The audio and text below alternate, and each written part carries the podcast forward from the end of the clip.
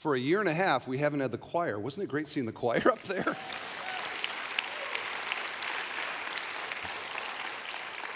Another small step towards normal, and that is wonderful.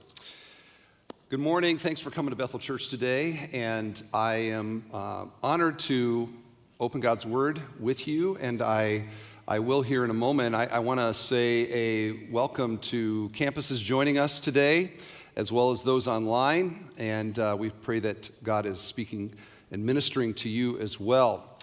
Before I get into the message, though, I, I want to give you an update on our Afghan uh, refugee uh, matter that I, I, shared with you a few weeks ago. Uh, we continue to monitor through our agencies that we're working with the status of especially these 400 uh, Christian leaders and their families in Afghanistan that we were particularly concerned about. I'm pleased to tell you of the 400, 100 of them, roughly 100 of them, have gotten out of Afghanistan and are in a refugee kind of camp situation in a neighboring country. So we're very thankful for those 100 getting out. Uh, at issue, though, is that the likelihood of them coming to the U.S. is appearing to fade. And I'm, I'm relating this, you know, this is secondhand, third hand from what uh, these, these uh, agencies are telling us.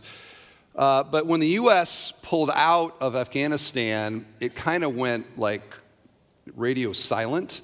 And a lot of our uh, kind of contacts and ability to, to do things there also went away or at least are, have gone underground.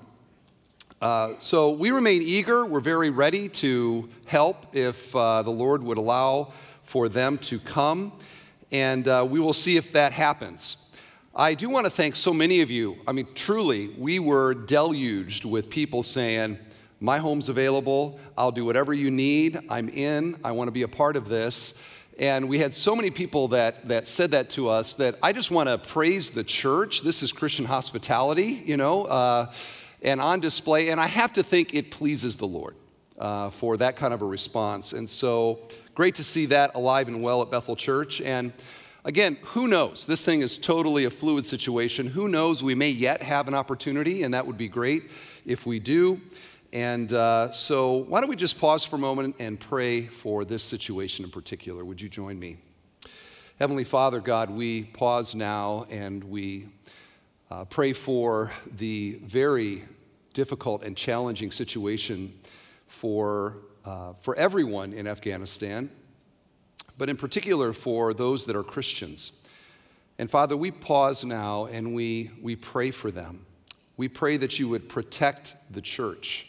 We pray that you would uh, protect these 400 that we have some contact with. And Father, we ask that if it be your good will, that you would uh, provide for them and even perhaps provide passage to uh, countries like the U.S., and in particular the U.S., and in particular Indiana. We would love to be able to uh, display Christ's love and his hospitality to us by displaying hospitality and showing love uh, to them, should we have the opportunity. Father, we pray that much like in China 100 years ago, when the communists took over and it appeared that the church in China would, would collapse, but today the church in China is the largest church in the world. We pray that a similar story might be told in Afghanistan that someday we would see how you used the Taliban and all the circumstances of 2021 to further the gospel and to confound the wise and to show that it is, again, the mystery of the gospel by the Spirit that works to redeem men and women from around the world. And so we pray for Afghanistan and we lift our brothers and sisters up there in the, in the name of Jesus, who loved the nations. Amen. All right, last week we kicked off our series entitled Habits of Grace. And uh, what a great chance I think this is for, for our whole congregation to take some steps forward in our daily walk with God. I view this series a little bit like uh, the tide rolling in, where uh, the big boats, the small boats, the dinghy boats, you know, when the tide, all the boats rise. And I hope that this series is kind of like that. No matter where you are in your walk with God, that you are equipped a little bit more, maybe inspired a little bit more to engage with God on a daily basis and to actually know how to do that. And this series is going to be intentionally, you know, it's all, everything here we want to be biblical and theological, but we also want this to be uh, very practical and to share some best practices and little tips on how to do this and we're going to be doing that over the course of the entire fall. We took a look last week at 1 Timothy 4 7, which says, Train yourselves for godliness. Train yourselves for godliness. We saw that that word for train is the, is the old Greek word for gym, like go to the gym for godliness. It's a word that has all kinds of like sweat on it. And it insinuates, and indeed it insinuates, it, it tells us that that we have a part to play in our own growth in godliness. That yes, God does it by the Spirit, it is habits of grace after all, but it's not like we just let, you know, lay at bed and say, God, make me like Jesus, and now I'm going to sleep. Uh, you know, it doesn't work that way.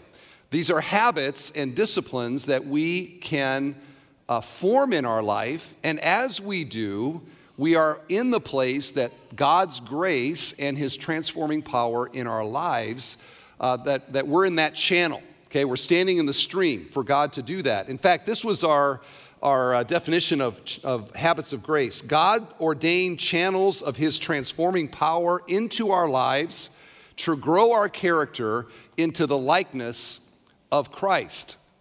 Okay, channels, paths, habits of grace, streams of grace, pick your metaphor, all of them are encouraging us to stand in the stream and to have maximum uh, maximum exposure to the means of grace that God has given for us to be made into the likeness of Christ. Christ likeness, godliness, holiness, sanctification, these are essentially synonyms biblically for what God is doing in our life. He, his will for us is our sanctification, uh, Paul writes to the Thessalonians. And so uh, it should not be a mystery to you if you are a Christian that God's not done with you that God has a purpose and a plan. He wants to make you into the very likeness of the greatest person who has ever lived. His name is Jesus.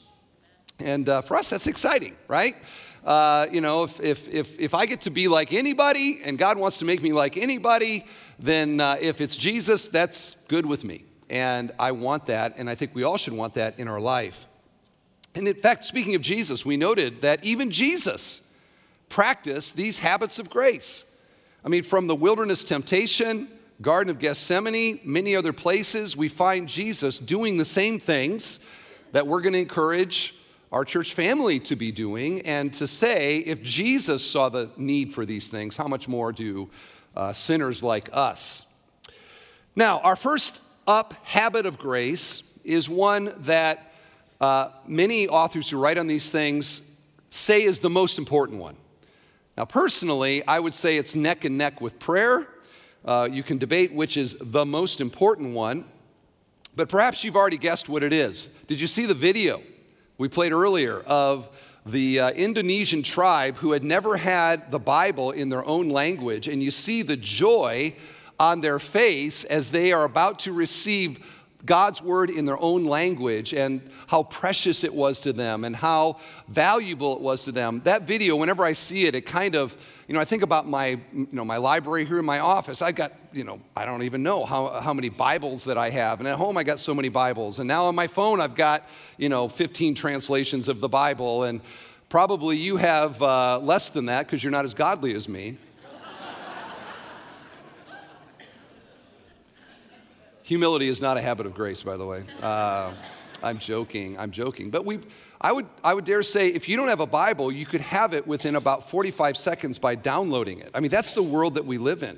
And to think about, you know, uh, saints like William Tyndale and others who gave their life so that the Bible could be translated from the Latin into English, or Martin Luther and what he did in uh, the Wittenberg Castle to give Germany their very first German translation of the Bible. I mean, historically, this was a huge thing, and people that had the Bible in their own language, they just couldn't imagine anything greater or better. But as the Bible says, familiarity breeds contempt. And here in the U.S., American evangelicalism, we've got Bibles everywhere. Do you know how many Bibles are left here every Sunday?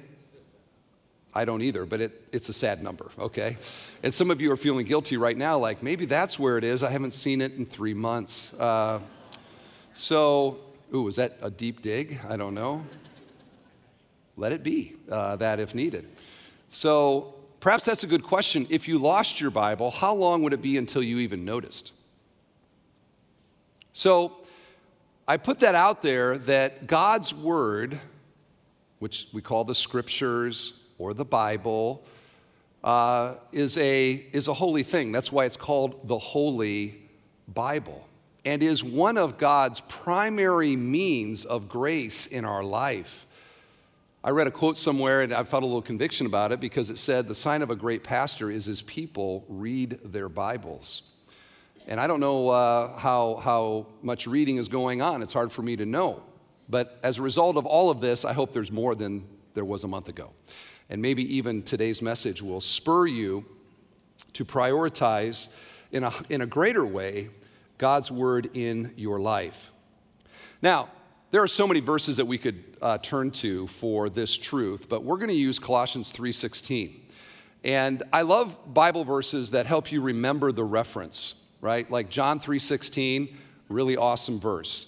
Colossians 3:16, really awesome verse. 1 John 3:16, look it up later. Really awesome verse. The reference kind of helps you remember. So Colossians 3:16 is our text today. I'm going to begin reading in verse 15 because there's a little paragraph here within which verse 16 makes sense. So here is God's word. Why don't we stand for the reading of God's word on a message like this one in particular? Can we do that?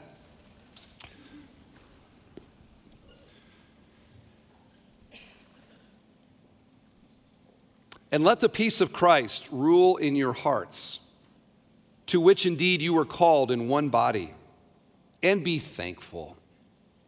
Here's our text Let the word of Christ dwell in you richly, teaching and admonishing one another in all wisdom, singing psalms and hymns and spiritual songs with thankfulness in your hearts to God. And whatever you do in word or deed, do everything in the name of the Lord Jesus giving thanks to God the Father through him. And the church said, Amen. Amen. Thank you. You may be seated. Colossians 3, practical chapter.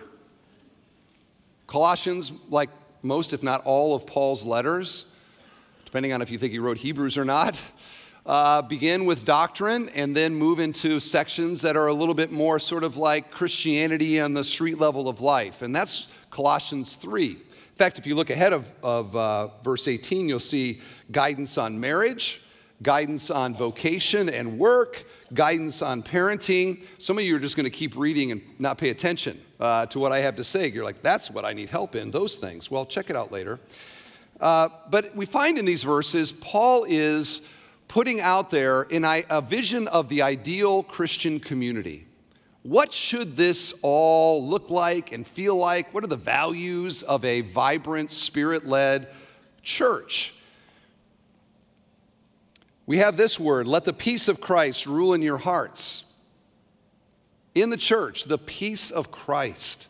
Where Christ is Lord, there is a unity that people have within the church because of the commonality of Jesus Christ being Lord. There is an, an awe, there is a worship of Him, a Christological wonder. He is our peace, and He establishes harmony with one another when we mutually are in awe of Him. And this is what I said a few weeks ago in Bottom Lines of Bethel Church. We got to keep the main thing the main thing. Because when we make a minor thing a main thing, chaos ensues in the congregation. But when we keep the main thing, Jesus Christ, the main thing, he is our peace. Let the peace of Christ rule in your hearts. None of these minor things, secondary things, are worthy of uniting God's people together. Only Christ is capable of doing that.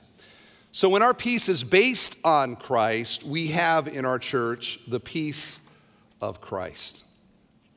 Which brings us now to our primary text, we're just really looking at one sentence today. Colossians 3, verse 16. Let the word of Christ dwell in you richly. Let the word of Christ dwell in you richly. So we're just going to take that apart. My outline is let the word of Christ dwell in you richly. That's the sermon? So, what is the word of Christ? You know, you kind of read these things and you can make certain assumptions, but if you really think about what is meant, and especially what it was meant when Paul wrote this around 60 AD, what did he mean by the word of Christ? We could, you know, assume, well, he means, of course, Matthew, Mark, Luke, John, Acts, Romans, 1st, 2nd Corinthians, all the rest. And uh, historically, to realize that some of those books haven't even been written yet, most of those gospels have not been uh, compiled yet. And Paul writes to the Colossians, let the word of Christ dwell in you richly. What is he actually referring to in light of the fact that the New Testament canon was not yet uh, complete and would not be completed, frankly, for a couple decades until John would write uh, what we call Revelation. Okay, so we can't say that the word of Christ that Paul has in mind here is the New Testament of the Bible. Uh, it could mean the Old Testament of the Bible, because that certainly was written. And have we not learned that the Old Testament is all about Him? Is this not what Jesus said on the road to Emmaus? Do you remember the disciples there after His resurrection? And uh, they say, uh, He goes, Hey, what are you talking about? And they're like, We're talking about what everybody's talking about. We're talking about Jesus of Nazareth. Great prophet, and, and uh, the Romans have killed him, but some of our women say he's actually alive. And Jesus says, You don't say. And then he says, Oh, you foolish of heart. Does not the scripture say that the Christ must die and rise again? And the text says that beginning in the Old Testament, he exegeted himself out of the Old Testament. In other words, he walked through the Old Testament saying, This was talking about me, and this was talking about me, and this was talking about me. If we get to heaven and there's a big DVD library where you can pick any of these moments in the Bible and actually watch and hear what they say, uh, you know, this isn't my top, that wouldn't be my top one, but it's probably a top 10. Like, I would love to hear Jesus exegete himself out of the Old Testament. So, Paul could be, when he says the word of Christ, he could be referring to the Old Testament. He could also be talking about the teachings of Christ.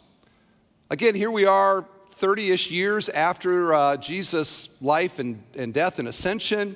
And uh, there's all kinds of teachings and sayings of Jesus that are circulating. People like Luke are beginning to compile these so they can write their, the Gospel of Luke, or Matthew, the Gospel of Matthew, and Mark's talking to Peter to write Mark, and, and uh, you know, I don't know who John talked to, but he, uh, he was perhaps writing his. And so it could be referring to the Word of Christ, the words of Christ, and make sure that what Jesus taught is dwelling in you richly.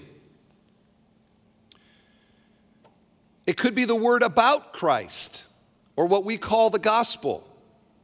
The gospel of Jesus being the incarnate, eternal Son of God, who came into this world, born of the Virgin Mary, suffered under Pontius Pilate, as the Apostles' Creed said, the life and the ministry of, of, of, of, of Jesus, but essentially his cross, his substitutionary death, his resurrection, and his ascension. It could be referring to the word of Christ, could be the word about Christ and the essentials of the gospel, could refer to that. Here's the thing we're not sure. Most likely, it means all those things. Any of those things that are telling us about Christ and about uh, divine revelation, all of these things could be and probably should be because all of those things are about Christ. And all of them are revelations from Christ that God wrote down in a book that we call the Bible. And this is not a message, uh, a doctrine of, of Scripture. We could talk about inspiration and inerrancy and different doctrines like that, and we have in the past and we will in the future. That's not the point of this, of this message, but all those things are are critical and true. The thing that we want to see is that the Word of Christ, the Word of God, is a word about Christ, such that we can call the Bible the word of Christ, because it's all about Him.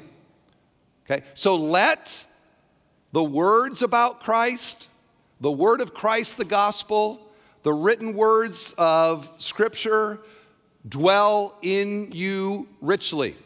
We are not talking here about uh, our daily bread devotionals. We're not talking here about, uh, you know, uh, articles on favorite blogs and websites. We're not talking about, uh, you know, a book about this or that. We're talking about one book. We're talking about the Bible. As a Christian, this is a means of grace from God to me. And it is an essential one. And there has never been anybody that has grown in godliness apart from a vibrant relationship with the Bible in their life. Let the word of Christ dwell in you. Dwell in you. There's a magazine entitled Dwell. At least there used to be. Many of these went out of business, I think, but there used to be one called Dwell. And it was a home furnishing, home decorating, uh, sort of home living kind of, of magazine. And it was about homes and houses and how to make them, you know, have people feel at home in them. And that is the sense of the Greek word here. It literally means house or home, dwelling, dwell. Let the word of Christ be a resident in your heart, in your life. As many of you know, for many years I lived and pastored here at this church. I was the bachelor pastor. 15 years I was senior pastor of this church as the bachelor pastor. And one thing that I learned over all those years of being single, and many of you that are single, you probably know this, when you leave in the morning and you go do your day, whatever it might be, when you come back, your house looks exactly the way that it did when you left. If you left dishes out, they're still out. If uh, you didn't make the bed, it's still unmade. It looks exactly like it did when you left. So, for me, after living alone for so long, having a wife in the house was quite a transition, okay? Evidence of a woman in my house is truly everywhere. Okay? Somebody has taken up residence in my home. You throw in a couple kids, and their presence in my home is also unmistakable. If you were to come over to my house at any given moment, it doesn't matter when it was, you would walk in and you'd say, Oh, there's a woman here. And some kids, because it's scattered all over the house. This is not a bachelor pad anymore. And friends, when the word of Christ dwells, has an address, takes up residence in your heart and in your life, things change. They change. They, it, it, looks different. The furniture of your life gets rearranged, and the old Michael Jordan posters are taken down.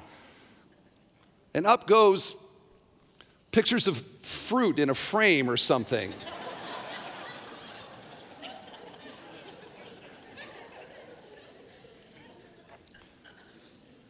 and those shirts and old sweatshirts that fit you so well, they're gone.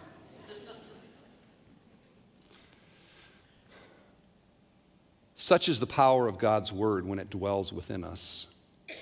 Here's the Bible describing itself Hebrews 4, verse 12. For the word of God is living and active, sharper than any two edged sword, piercing to the division of soul and spirit, of joints and marrow, and discerning the thoughts and intentions of the heart. It is a weapon in the hand of God, in the Spirit of God. It is a means of grace. It is one of the ways, and one of the primary ways, that God brings His transforming power into our life. It is because this book is different than any other book. You could go to a Barnes and Noble if they still exist somewhere, and shelves of books. A million books are published every single year, but not one of them is like this book. Because this book has spiritual power to it that makes it different than any other writings in all of human history. And one of the reasons for that is that the Spirit of God works through the Word of God to change the people of God. Okay? Theologians, they call this illumination. It is this strange combination when you read the Bible or you hear it taught or whatever of conviction combined with this desire to change in my life. Have you ever felt that? It is when the Spirit of God is using the Word of God and applying it to my life, helping me to see that, you know, this area of my life, boy, I need to make some changes, or reminding me of the grace of God, encouraging me, sustaining me, maybe through the Psalms or whatever, in a trial in my life, in a hundred other things, God does through the Word of God because it is living and it is active and sharper than any double edged sword.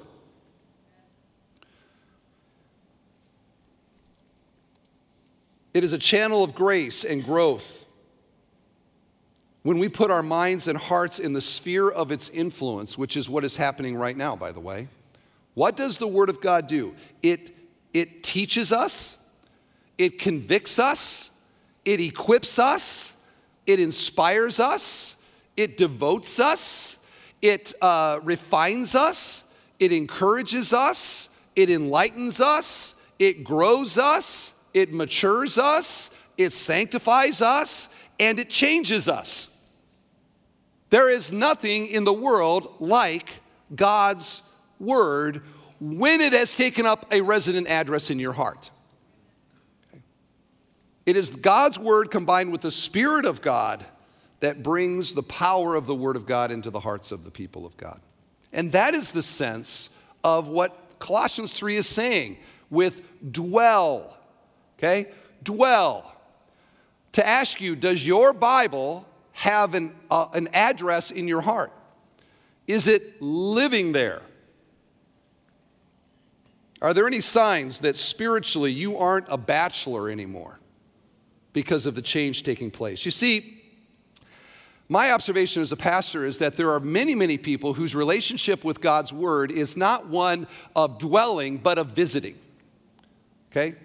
God's word is a visitor in their life. And there is a huge difference between dwelling and, and visiting. If you don't realize that, ask yourself which you prefer your in laws visiting or your in laws moving in. That is the difference between a visit and dwelling.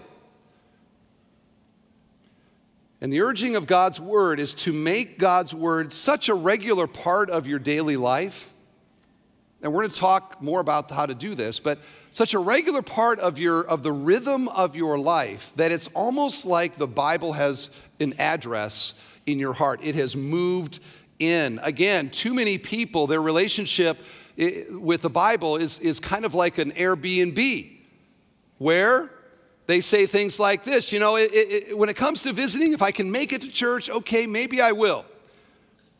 It's going to be a short visit, depending on the length of the sermon. As quickly as possible, I'm going to be on to other things. And that word, that seed of truth in my heart and in my mind is quickly and easily forgotten. And the effect that it could have otherwise in my life is taken away. It's almost like uh, Jesus in the parable of the seeds, where you know the, the sower sows the seeds, and there's seed that, that falls on ground, and the birds come quickly and eat it up. It doesn't have any time to take root. And that's how God's word can be. So, I mean, just because you're at church today and I'm up here flapping my gums and saying words doesn't in any way mean that what I am saying is going to make any difference in your life. And you might say, well, Pastor Steve, if you would preach better, maybe it would. And I wish that I could preach better than I do. I sincerely do. But the effect of this is less dependent on the quality of the preacher and more dependent on the reception of the hearer. Are you listening right now? Are you allowing God's word to dwell?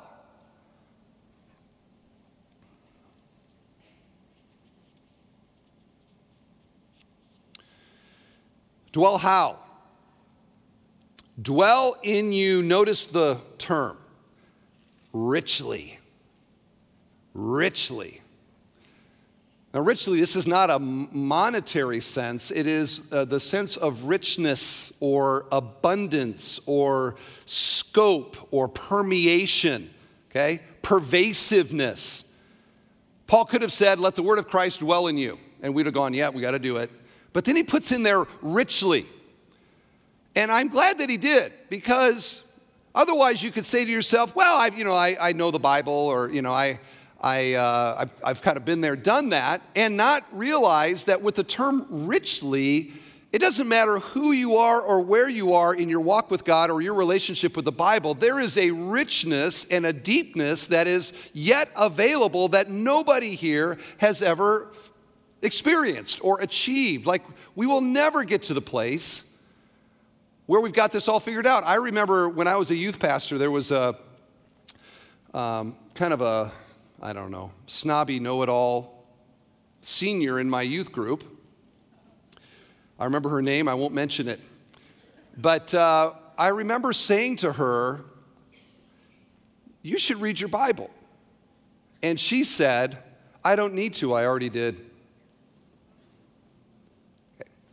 At 18, she had plumbed the depths of the infinite Word of God and all the complexities that theologians can't quite figure out, but she had it all figured out. Or did she not? I mean, what, what was she failing in, in a statement like that? Or what, what is failing in the person who maybe perhaps grew up with the Bible and there's sort of this sense like, you can't tell me anything that I don't know? It is a failure to understand what makes this different than your algebra book. This is different because this is divine revelation. And because of that, the Bible is like an onion where you just keep peeling away the layers, and every time you peel away a layer, there's another layer, and then there's another layer. And we will spend all of our lives, even if we're the most devoted Bible student, we will spend all of our lives peeling away, peeling away, peeling away, and when we're done, there's still this big onion. Because it is divine revelation. It is sourced in the character of God. We will never exhaust the truths about God found in the richness of the Bible. Two quick quotes. The Bible's comfort grows more comforting, its illumination more brilliant, and its insights more profound, even as it conveys less and less new information. A.W. Tozer, the Bible is not an end in itself, but a means to bring men to an intimate and satisfying knowledge of God, that they may enter into Him that they may delight in his presence, may taste and know the inner sweetness of the very God himself in the core and center of our hearts or of their hearts. That is the Bible. Now, if you are here and you're saying to yourself, all right, Pastor Steve, you've convinced me, I've had a too low a view of Scripture, and I need a little more dwelling. I've been a, I've been a visitor with the Bible. I, I, I want the, the address. What do I do? Here's what I want to tell you come back next Sunday, okay? Because we're going to get into the practical ways of doing that. The point of this message is to hold high the Word of God and for all of us to have this increasing desire to have a closer and more active relationship with my Bible so that I can have a more intimate relationship with the God of the Bible. Because if you don't have that, I could say, do this and do that and do this. And it's like you go into the gym and, you know, the fitness guy's going, do this and do that and do that. And you're like, I'm going home, right? I want my potato chips and a football game. I'm not going to do any of those things. I'm not inspired. I don't see the value of it. And unless we understand that the Bible is one of the primary means of God's grace in my life and valuing that, then all the best practices won't matter at all, even though we're going to share those next week. So let's just sit here on let the word of Christ dwell in you richly. Which brings me to this. Have you been intrigued by this? I wonder what he's got up his sleeve with, with that. Well, I want to talk to you about the Bible like tea. Okay? Tea. There are many ways to make tea. I remember years ago, I got a tour of the Pepsi plant in Munster, which is a fascinating uh, tour if you ever get to do it. And on the tour, we were in one section of this giant warehouse, and they had these huge shelves. I mean, three stories tall type shelves. And on these shelves are these huge, I didn't even know what they were. That's why I, I said, because these things are like the size of a small minivan. And I, I said to the tour guide, I said, What are those? And he goes, Those are tea bags. That's how we make Lipton iced tea. And I remember looking and thinking, Those are the biggest tea bags in the entire world. Could hardly believe it. Uh, so there, there are varying ways to make tea, but all of them uh, involve, even at the Pepsi Munster plant, tea bags. Okay? Tea bags. And so the way that you make tea uh, is, and, and I'm more of a coffee drinker than a, than, a, than a tea person, but I do understand how to make tea. And the basic idea is that you have uh, the, the, the tea bag and you have, depending if you want hot or cold, they warmed this up for me for the illustration. You have your warm water, okay? And then, and this is super complicated, watch very carefully. Because you have to have the right wrist action. You put the tea into the glass. Did you notice how I did that? Okay. Now, if you want it to uh, get you know, more tea, you kind of agitate it, right? You sort of do that kind of thing. But the, the point is that you, you put the tea into the water, and that tea does its thing. Am I over anybody's head so far with this illustration? I'm guessing not. If you want it to go fast, you agitate it, but you don't have to do that. Like I remember growing up, my mom for a season got into sun tea. Maybe some of you, I don't know if you, does anybody do sun tea anymore? But uh, she got into sun tea, and so she would have this little jar, big jar. She'd fill it with water. She'd put whatever tea it is, and it would sit on the, on the sidewalk in front of our house for hours. I don't know what made that better, but she really liked sun tea, okay? Sun tea. I'm not a tea expert, but I do know that people like their tea at different strengths. There is the kind of like the, the quick tea, instant tea sort of tea, which is maybe a lighter tea, you know, not quite as strong a tea. Uh, it's not like sun tea that sits out all day. But here's the thing with tea, the longer and the more the tea bag is in there, the stronger the tea. Have you ever had Southern tea? Southern tea should be in its own category because Southern tea is very strong tea combined with like gallons of sugar.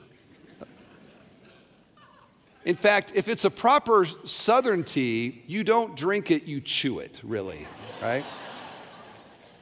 That's Southern tea. And there's some people that that like their tea. That's a really strong tea. I've been to India.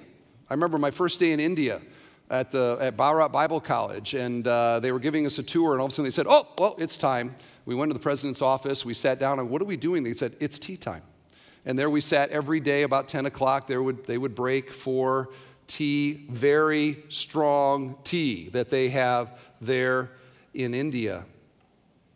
But again, the more exposure the jar has or the glass has to the tea, the more tea that gets in the water, the stronger the tea will be. Now, if you don't like this illustration, Dustin Rouse gave it to me, okay? So I'm gonna give him credit for it. But I actually think that this works really well with let the word of Christ dwell in you richly. To ask the question, how strong is your spiritual tea? There are many lightly Christianized tea people.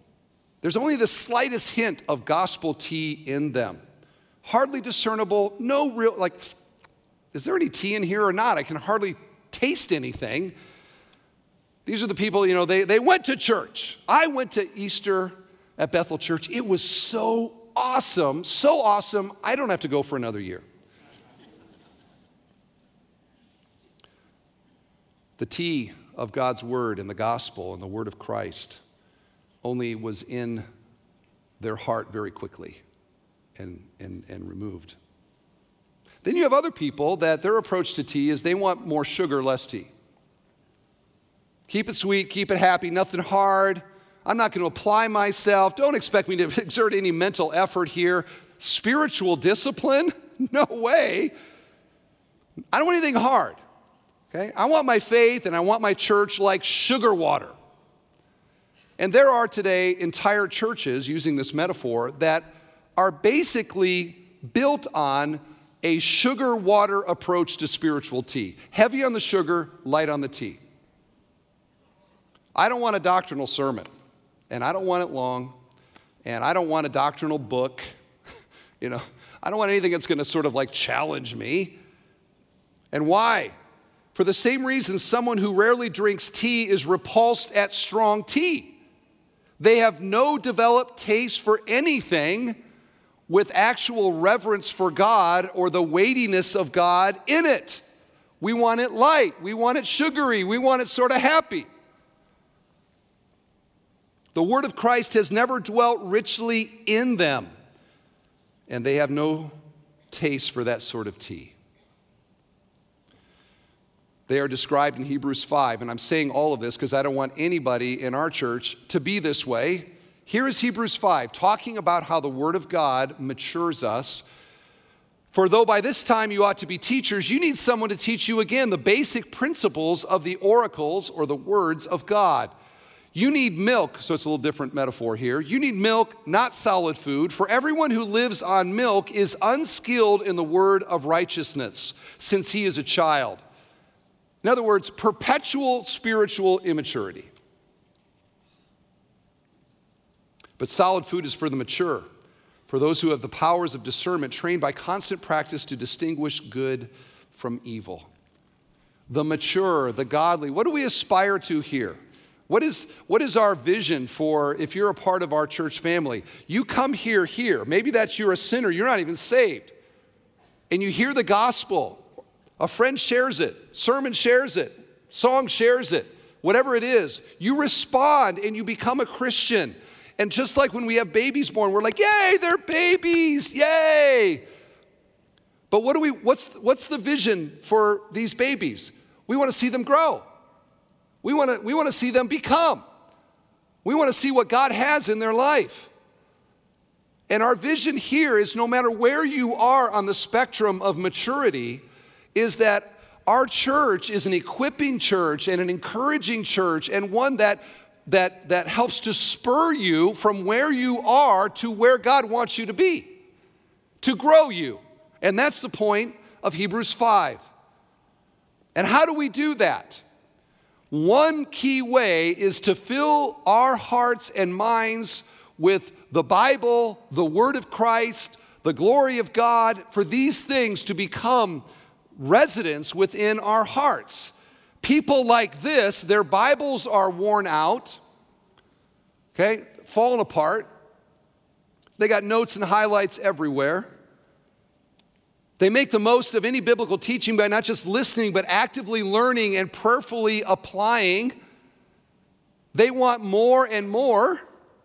The Sunday sermon is important, but it's not the only thing for them with respect to God's Word. They enjoy also the daily reading of God's Word, the kind of devotional reading and applying of God's Word to their life. These are people that when you meet them, they're likely chewing on some passage of some kind. You go to coffee with them, they might say, You know, I read in my Bible this morning, such. What do you think that means? You know, it just works into the kind of flow of their life. What happens over time when the tea bag of Scripture is always soaking in your soul, it becomes actually hard to see the tea bag. Have you ever done that? You ever gone to make tea and you're to microwave it? You know, you put the bag in it, you put it in the cup, you put it in the microwave, you hit it, you know, minute and a half or whatever. And then you get about with your day, and you forgot that you actually were warming it up in the first place. The next morning, you open the microwave, and there's the teacup. You ever looked at tea after like 24 hours of a bag sitting in it? You look in it, you can't even see the bag. It's so what? Dark. I mean, even look at here. Look, look how this is changing even as I preach this sermon. It's getting darker and darker as more tea is getting into the cup. And that, friends, is the goal. God's word, the gospel of Jesus, the scriptures in our life, the more that they are a part of our life, a part of our thoughts, a part of our ponderings. And it's not like, you know, every, every time you, every thought I have is about the Bible. I'm not, this is not sort of a like Pollyannish kind of sermon. I'm not talking about that at all. But in the words of Charles Spurgeon, talking about John Bunyan, who wrote uh, Pilgrim's Progress, he said, If you cut John Bunyan, he bleeds the Bible. His blood is bibline. That's what Spurgeon said. It was just so much a part of him. Now, I don't know if any of us here will ever get to that point, myself included, but we can strive for that. And the more that we engage with God's word and have it as a part of our life, the more that gospel tea works into and permeates who we are. And it changes us because, because it is the powerful living word of God. So, our goal in this series is to give you practical help for sure. And the practical help for this is next week. Did I say that already? I can't remember. Did I mention already that next week we're going to be like, hey, okay, how do I do this? And some practical tips for doing that. If I didn't mention that before, let me say it again. Next week we're going to be talking about the practical tips to doing it. But this week, I want all of us to be thinking about what is my relationship with God's Word and how can I enhance that so that I can grow and mature into the person that God would have me to be, indeed, into the very likeness of Christ. And next week, we're going to talk about how to make tea dark, rich, thick, spiritual, biblical tea. Let the word of Christ dwell in you richly, Bethel Church. Amen.